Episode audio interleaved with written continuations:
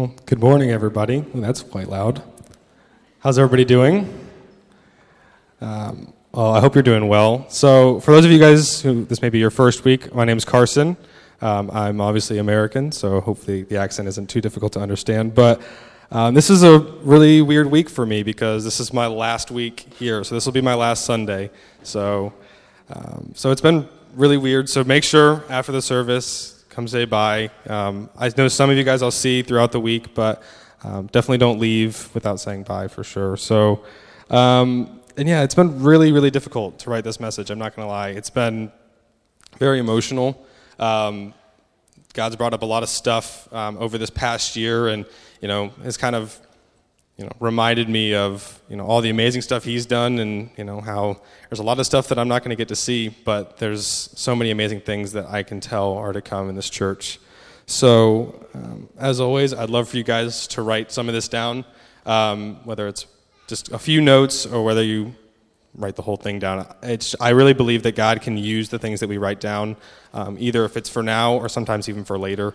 Um, I know we just watched a film about this guy who went back through his journals from his, uh, from his childhood and how it really, God spoke to him through things that he wrote 10, 20 years ago. And sometimes, you know, there's things that God wants to say to you right now that you're going to need to know in a week, a month, a few years down the line. You never know. So I'd really encourage you uh, just write, even if it's just a few notes down.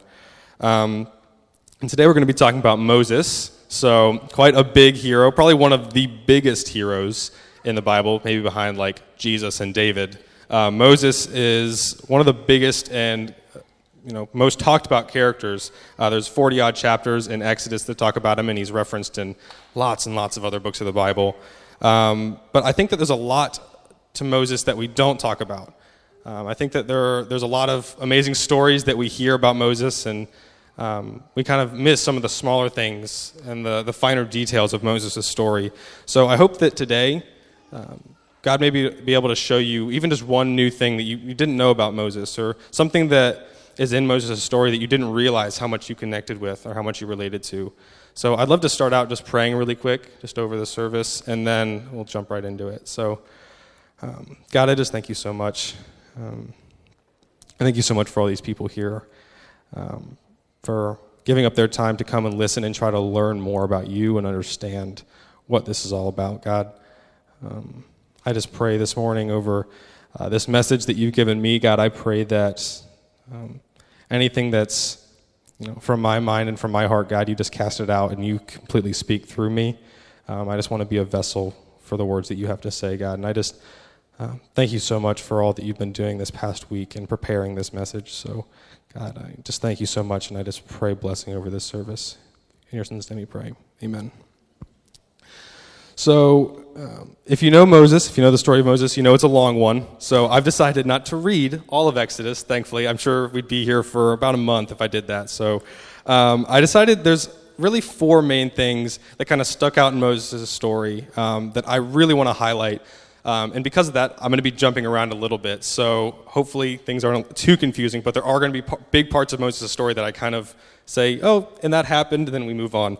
Um, so don't get, hopefully that's not too confusing, but it's just kind of a roadmap. There's going to be four main kind of sections that I want to talk about. There's going to be some personal stories that I have, and then the, at the end, I'm going to give kind of call to action, something that we can do to really respond to this message. So, um, a few things that you need to know about Moses to start off with. Um, Moses was born into the um, nation of Israel, and at the time when he was born, Israel was enslaved to Egypt. So they had been slaves for a long time, they'd been working for them, um, and it had kind of become the norm that Israel were slaves to Egypt. Um, and another big important thing to know is that God had promised a long time ago to the ancestors of Israel that there was going to be somebody that was going to take them out and lead them to this amazing promised land that God had set aside for them.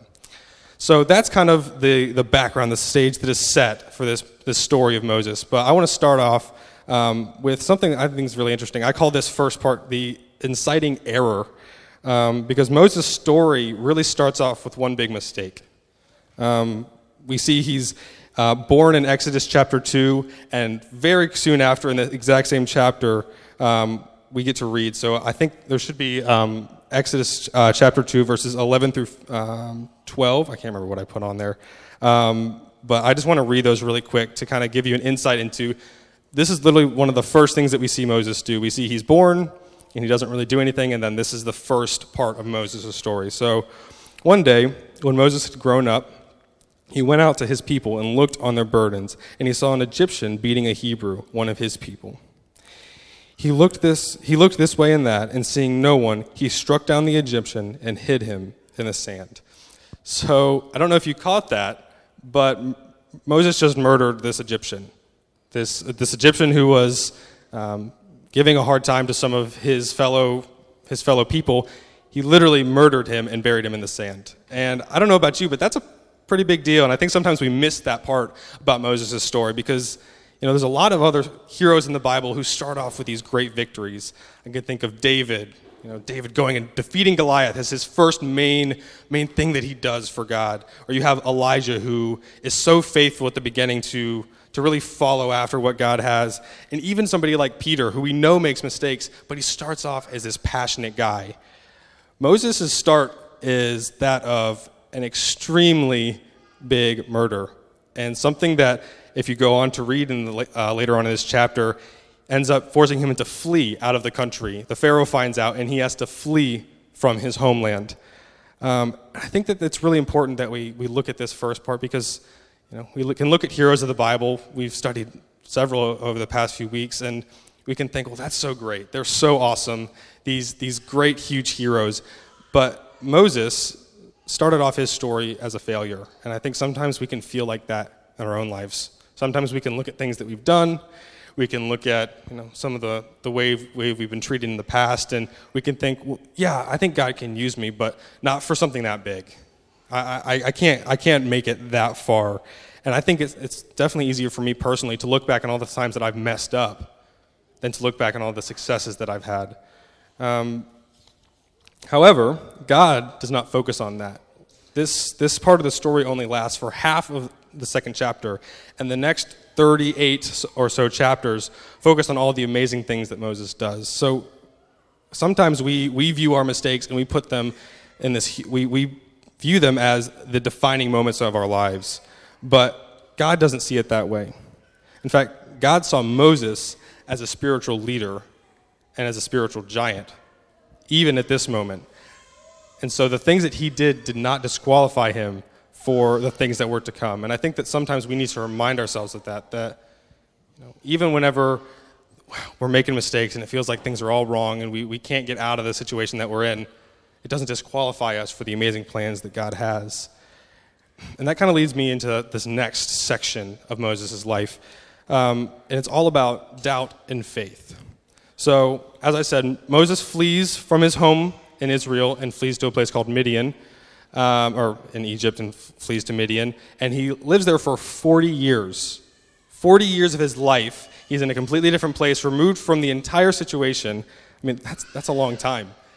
And all of a sudden, after 40 odd years of living in this different place, God appears to Moses um, burning bush. I'm sure some of you have heard the story.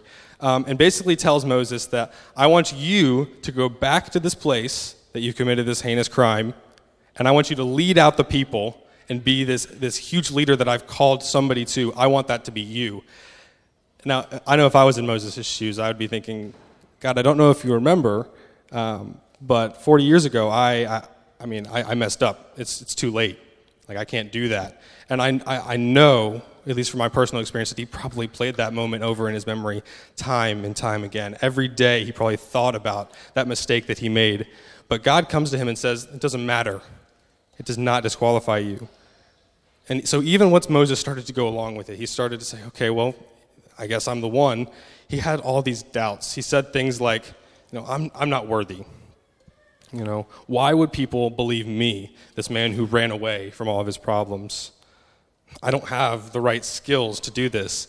I have a speech impediment. I, I can't stand up in front of people. I'm really shy. There's no way that I'm going to be able to do this. And his last one was, they're better people for the job. Even he said, even my brother, my, my brother is amazing at this. You should have him go and do it. And even through all of that, God assures him that he's the one that, he, that um, should lead the people out of slavery. So I'd love to tell you a story really quick about my personal life. This probably happened, I would say, seven years ago, so quite a long time ago. I'm, I'm not that old, so this is probably whenever I was 12 or 13. Um, so I was, I've been playing music. I play piano. I don't know if you, some of you have seen me up on stage. I've played piano for probably about 11 years or so. And my worship band at my church was holding this kind of event to train up new worship leaders to come into the church. And I was, I was kind of excited. I'd been playing piano at that point for about four years, and I was pretty, feeling pretty confident. And so I go into this event, and they tell us that we're going to have a few hours of kind of working with the, with the people who are the head, the head of each instrument. So I worked with the main piano person at my church. And then the next week after, on Sunday, they'd hold auditions. So I go and I'm, I'm all excited. I get up to the piano and he's, he's kind of giving us instructions. And there's this other girl that's there as well. And I remember probably about after an hour, an hour and a half, I was thinking, I, I can't do this. This is, this is impossible. I, I, was I was trained classically. And for any of you guys who have played music, uh, classical training and the things you do up on stage in a worship band, very different. You're much more exposed up on a worship, band, uh, worship stage, and you're not reading music like you would in a normal piece that you would play on piano. So I got up there and had no idea what I was doing, absolutely unprepared, and I was freaking out because we were at the end of this we were going to have to kind of do a little performance for everybody that was there, and I was freaking out.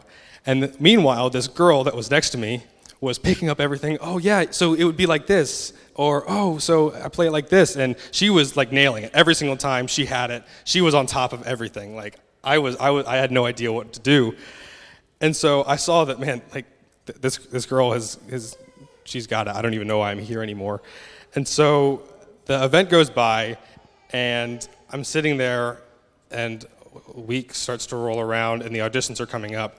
And I'm thinking to myself, no, I don't want to go. I don't want to go and make a fool of myself in front of all these people who I really respect who come up on stage every week. And yet I felt like God pushing me to say, no, you should do it. And my parents were saying, yeah, no, you should do it. And I was thinking, you, you didn't see me. You didn't see me at the event. You, you have no idea how bad it actually is. Um, and so I, I protested up until the day of the audition. I said, nope, I'm not going to do it. And my parents said, well, we're not going to drive you home until you do this audition. So I was forced to go and do this audition. And lo and behold, the girl that was so amazing didn't end up showing up. So I was the only one to audition for the piano part, and so I did eventually get it. Um, so as the story goes, I've been playing now worship for six or six odd years. I've lo- I love it. It's probably one of my favorite things to do up on the stage. But the point of that story is, I got into that scenario, and I physically saw that there was somebody way more equipped for this task. I knew, like, without a shadow of a doubt, I knew that there was somebody who would be better for the task than I was. I had the wrong skill set, I was not trained the right way. Yet God said, No, I want you to do this. And I remember in that moment thinking, God, what am I doing? Why would I do this? This makes no sense. And yet God continued to push me and was there for me, even whenever I knew that I wasn't the person for the job. And just like that, Moses also went and followed through with God, even though he, got, he, he knew all his complaints were valid. You know, in his mind, he was thinking, well, I know that there are better people. I know that these people have better skill sets than me. Didn't matter. God wanted to use him. So, as we go through the story, we see that Moses is there, you know, and he goes to the Pharaoh, and there's all these plagues that are happening, and, you know, Moses is coming in and telling the Pharaoh every time, you need to let my people go, and there's locust or famine or darkness that comes over the land. And every time the Pharaoh says, well, that's, that's pretty intense, but no, you're staying. You're not, I'm not going to let you leave. And so every time that the Pharaoh would say no, Moses went and doubted God. There wasn't a single time, every time Moses would be like, God, are you sure? Are you sure this is it? Are you, are you positive that this is what I'm supposed to be doing? And God would say, continue on. And then Moses would go back, and then the next time God would do something even bigger, and the Pharaoh would say, No. And every time Moses was becoming more and more concerned and more and more doubtful, but he continued on nonetheless. Even whenever the people he was coming to try to save, the Israelites turned to him and say, You're making things worse. Stop. please. You're making, they're, they're treating us worse because you're doing this. We're fine with being enslaved. Just stop doing this, please. Moses continued to ask God, and even through his doubts, he continued on. So he chose to have faith, even when the doubt was overwhelming. Um, there's this quote that I really want to read out. Uh, it's from a guy called uh, Greg Boyd. I watched him on this video a few week, uh, weeks ago at a youth event that we, uh, that we did. And he says this Having faith is not the opposite of having doubts. A lot of people think that your faith is as strong as you are certain. But the biblical concept of faith has nothing to do with how certain you are, it's about how committed you are. I'm going to I'm going to read that again, just so that that really sinks in, because I think it's really important. Having faith is not the opposite of having doubts. A lot of people think that your faith is as strong as you are certain. But the biblical concept of faith has nothing to do with how certain you are, it's how committed you are. So, even through the doubts, even through the hard times, and even through the things that don't make sense, Moses continued to be committed, and that's why he's commended for his faith. It's not because he didn't have doubts, Moses doubted on almost every step along this way of this initial part of his story. He doubted so much. And he continued to have faith that God was going to come through because he knew that God was going to take care of him. So, the next time that you start thinking to yourself these questions of, it's not me, I'm, I, I can't be the one to do this. Uh, there, there are other people that, that have this way more under control. I, I've, I've done stuff that's already disqualified me. I can't do this. Don't view that as an opportunity, like, don't view that as doubts coming in and unfaithfulness. View that as an opportunity to grow your faith. Instead of, an instead of something that is going to limit you in how much you can do, use that as an opportunity to grow closer with Christ. So that's exactly what Moses did. And so Moses leads them out of Egypt after 10 plagues. Pharaoh finally says, Yeah, you can go, and then changes his mind almost immediately and runs after the Israelites. They come out and, they, and Moses leads them through the Red Sea as if on dry land. Again, I'm skipping through a lot of this because there's a lot that Moses has a lot in his story. But um, eventually, they get to this mountain and God gives them the Ten Commandments, and Moses is so excited. And he comes back down and sees that the Israelites are messed up. Because if you haven't noticed, the, the common theme of the, the story of Israel is that they succeed, they do something really amazing, and then almost immediately they turn around and do the exact opposite and they mess up. Um, and I think that's, that's, kind of applicable to us, but that's not the point of this sermon. Um, I think that, you know, it's so easy to, to look at them and see, oh, they're, they're so up and down, but every day I feel like that's how we are. So Moses comes back down after getting the amazing Ten Commandments and sees that, what are they doing? They're worshiping some other God who's not real, and they, they're claiming that that was the one who led them out of Egypt. So, because of that incident, there were 40 years where the Israelites had to wander through the wilderness because of one time that they said, No, of course, it wasn't God, this God who did all these amazing things and brought all these amazing plagues to lead us out into part of the Red Sea. No, it wasn't Him. So, they're forced to walk 40 years in the wilderness. But Moses, the amazing leader that he is and the amazing hero that he is, didn't waste that time. Moses set up a lot of systems in place and set up people to kind of help bring the people back into relationship with God. However, I think the most important thing that Moses did is spent a lot of time with this guy, this young man called Joshua. See, when I say a lot of time, I mean Joshua was by his side almost 24 7. Joshua got to come up with him and meet with God whenever he was getting the Ten Commandments. Joshua was in with uh, Moses whenever he would worship um, he was in when all the meetings were happening and all the things and systems were being set up. He was even sent on the very special mission to go and spy on the promised land to figure out if they can take it. And so Joshua was being set up, was slowly being able, built up. And Moses did this because he realized that he wasn't going to be around forever. You know, Moses knew that eventually his time was going to come to an end and that he was going to need somebody to step up and God had told him that Joshua was going to be that person. So, this, I think, is what makes Moses one of the best leaders that we, one of the best examples that we read in the Bible. Because I think if we look at a lot of biblical leaders, even some of the greats like David, we see that they have this great long reign and then immediately after, somebody comes in and ruins all the stuff they just did because they haven't set anybody in place behind them. They haven't set up or built any relationships with the people that are going to take their place. So, so often that we see amazing leaders followed up by people who completely mess things up. And I think that this step, this thing that we see Moses doing, is something we've talked about several times, and we just did a series on it. It's discipleship. And I don't know if that word sounds familiar or not. It's what Jesus did. So if Jesus did it, we really should probably pay attention to it. And I think this is one of the first instances, instances in the Bible that discipleship is seen in a real practical way. See, discipleship can sometimes be a big, scary word, and again, I know we just did a sermon on it, so, or a series on it, so I won't go too far into depth on practical ways to do discipleship, but I think it's really important to understand what it really is. And it's simply going through and walking with somebody and helping draw them closer to Christ. It's not sitting up and reading out of the Bible and saying, Well, did you memorize this verse? Okay, you did. That's great. It's walking day by day with somebody and saying, How are you doing? How, how are you actually doing? How are you doing spiritually? Have you been, have you been doing okay? Are things hard? Because things have been hard for me too. And it's, it's telling them and showing them that, you know, this faith is not something that's easy, but it's something that can be shared. You know, and I think it's, it's as easy as, you know, hey, going to somebody and saying, I'm trying to walk closer to Christ. I don't have it all figured out, but I'd love for you to walk behind me and see how I'm doing it. You can learn from my mistakes, and I can learn from you as well as we both grow. And I think that's so, so important. Discipleship, discipleship has personally changed my life. I, would, I wouldn't be here without discipleship. I, would, I probably wouldn't even be going to church without discipleship, I'm not going to lie.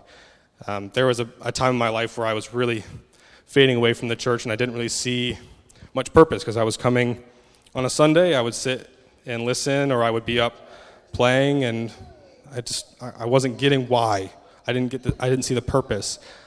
But that's when discipleship was first introduced to me, and I saw that there's something special about meeting with people and getting to know somebody on a much deeper level than you can ever meet ever than you can ever know somebody who's just standing up in front of you and speaking on a Sunday. So, um, in fact, I think this is so important that Jesus commands us to do this as his last commandment. Um, in Matthew 28, 18 through 19, I think it's up on the screen, um, uh, Jesus says, uh, and it says, um, Jesus came and said to them, All authority on heaven and on earth has been given to me. Go therefore and make disciples of all nations, baptizing them in the name of the Father and of the Son and of the Holy Spirit. And it goes on to say, um, teaching them to observe all that I have commanded you. Um, uh, uh, teaching, you to, teaching them to observe all that I have commanded you, and behold, I am with you always to the end of the age.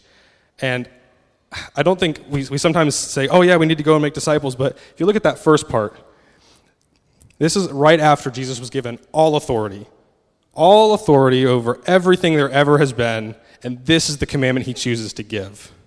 I think sometimes we miss that. We think, oh, well, yeah, we need to go and we need to go and make disciples. That's great. That's a good idea. But this is, this is something so important that I think so many people miss. It's because all authority has been, just been given to Jesus, and he knows that this is the only way that the church is going to grow. You know, it's not a great service on a Sunday that is going to bring in people. You know, it's not a cool event that we're going to hold that is all of a sudden going to, you know, convert a bunch of people. You know, that's, that's not how it works. It's building relationships personally with people and helping strengthen each other and growing closer to God. So I think Moses really got this, and this is exactly what he did with Joshua. And this is really because of this last point. So, this last point, this last part of Moses' story that I want to look at, um, I call it the unseen harvest. So, I don't know if you remember, but way back when, the very beginning of Moses' story, uh, Moses killed a guy. And now, while God said this does not disqualify you, there are still consequences for things that we do. And I know that you probably understand that. You know, even whenever there's forgiveness, there are still things that, you know, that have to come about because we've done things that are wrong. And this was especially true with Moses. So even though Moses was able to be this great leader, God told him from the very start that because of this, you're not going to get to see the promised land. Because of the things you've done, I want you to still be this leader and I want you to train up the next generation, but you're not going to get to go into the promised land. So after everything Moses, after everything Moses did and after all the faith that he put forward, he's not going to get to see the promised land. And that almost doesn't make any sense to me. But I think that God does that to us sometimes. You know, I think he asks us to invest in things that we're not going to get to see the end result of. Whether it's a church or whether it's people or whether it's something else, God will ask us to pour out our lives into something. But I think that even though it's very difficult, it doesn't mean that it's not worth it. Just because something is hard and doesn't make sense to us does not mean that God isn't using it because the journey with God, the journey that He takes us on, is the important part. That's what we spend 40 odd ver- or 48 chapters on in Exodus is the journey of Moses, and yet he's still considered one of the greatest leaders. He, even though the end result he doesn't even get to see it, he's still considered an amazing biblical hero because he stuck with it in the journey. You know, and I'm I think about myself this past year. You know, I've I've been able to build relationships. I've been able to go in and do assemblies. I've been able to worship with you and lead you guys in worship. I've seen salvations both with youth as well as here. You know, and I've done so much more. And I can honestly say this has been the most rewarding year of my life. And a big reason for that is because of you guys. You know, getting to know all of you has been just amazing. And the community here, specifically here at Teesside Vineyard, has blown me away, even from the first day that I got here. It has been a privilege to be invited into your homes, to serve alongside you, and to learn from all of you. But I have to go. God's calling me somewhere else. And in a lot of ways, I feel like Moses. And I feel broken. I feel unqualified, and I'm not going to get to see where all this amazing stuff goes. And I'll tell you what, it was worth every single second I was here. It really was. So now I need you guys. You know, this is where there's a call to action because I've done everything I've, I could. I have poured out my life here for a year. I've really tried to, to be here for you guys. And now I need you guys to go and build other people up. God's got a calling, and you may feel unworthy. You may feel unqualified. You know, so did Moses. So did I. You know, I have no education in any of this. I've not taken a public speaking class. I've taken no religion classes. I had never even worked with primary aged kids until this year, and yet God equipped me be able to do this. It was not me, it was not any training that I had gone through. God used me, and He's going to use you. So don't feel like you're unworthy or not able to do this stuff that God's calling you to, because He has amazing plans, incredible plans for you.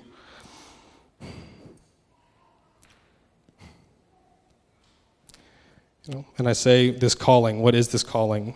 You know, I think that it looks different for every single person, but I think the foundation of it is that discipleship that I talked about earlier. You know, it's great to go and to set up events, and it's been, I mean, I've been blessed so much to work with Paula and do stuff like Kids Club and Lunch Club, and it's incredible. But the important part of that is not, the important part is not going and putting on a show and playing the games. It's building the relationships with those kids the important part of me getting to go to Connect Group is because I got to be with people and learn about people's lives in a real way. And the, the best part for me about coming to this church is the time before and after where we get to talk to people. You get to build real relationships and learn about some, how somebody's really doing. Not the, how are you? Oh, I'm great. You know, we hear that so often, and I think that we're missing out on opportunities there. So, I, I want to challenge you guys to focus on discipleship because that's the only way that this is going to grow. It's the only way that we're going to grow. And it's the only way that God's going to be able to accomplish the amazing things that He has for you guys here. So every day, I challenge you to be investing. Because once this life's said and done, once we're all gone, once we've all separated and gone our separate ways, the, investment we make, the investments we make in people are the things that are going to last. So you may not see the end result, but I'm sure if Moses were here, he would tell you that all of it is worth it. So I'd like to pray with you guys. Um, that's all I have, but I, am so thankful for this year. It's been incredible. Um, and I just want to pray and really kind of send you guys out. You know, there's a lot of things that are going to be changing and a lot of things that are going to be moving forward over this next year, but I can tell that God has something special for Teesside Vineyard this next year. You know, I was blessed to get to be here for a year and work with you guys, and I can tell that God has some amazing things that He's got in store. So I just love to pray, uh, and then I'm going to hand it back off to the worship band, um, and we'll, we'll really respond in that. So everybody just bow your heads. God, I just thank you so much for the people. God, I thank you so much for allowing me and giving me the amazing opportunity to come and know some of these people. God, God, it's it's something that amazing whenever you get to know somebody so much that you know it's not just a it's not just a back and forth conversation of yeah I'm good things are great. God, whenever you get to have those real discussions with people about what they're really going through, God, that's what makes it worth it. And so, God, I pray this next year, as Teesside Vineyard continues on, you know, as, as they continue to move forward and things change and things grow and other things may seem like they're shrinking, God, I pray that every step of the way you are reminding them that this is your plan. God, whether they feel unqualified, whether they feel unworthy of these things that, they've, that you've called them into, God, I pray that you would equip them and show them that you love them. And that's what really matters, that your plan is perfect. And God, I pray for the discipleship that you want in this church. God, I pray for the relationship that you want to build. I pray that people who are a little, just a little bit further on in their faith would help guide the people who are a little bit behind into a deeper and a more amazing relationship with you, God. Because just like we talked about last week, God, there's, there's something so special about being able to actually grow in the relationship with you. Not simply just to be along for the ride and say, Yeah, I know Jesus, but to, to truly know you, God, is something special. So, God, I pray that over each and every single one of the people here. God, I pray that over the people who are in this congregation who aren't here today. God, I pray that you would start something new and amazing and fresh here at Teesside Vineyard, God. God, I thank you for giving me the opportunity to be involved in it. And God, I thank you so much that even though I won't get to see the end, God, you will continue it on because this is your good work that you're going to finish. So, God, I just pray this all in your son's name. Amen.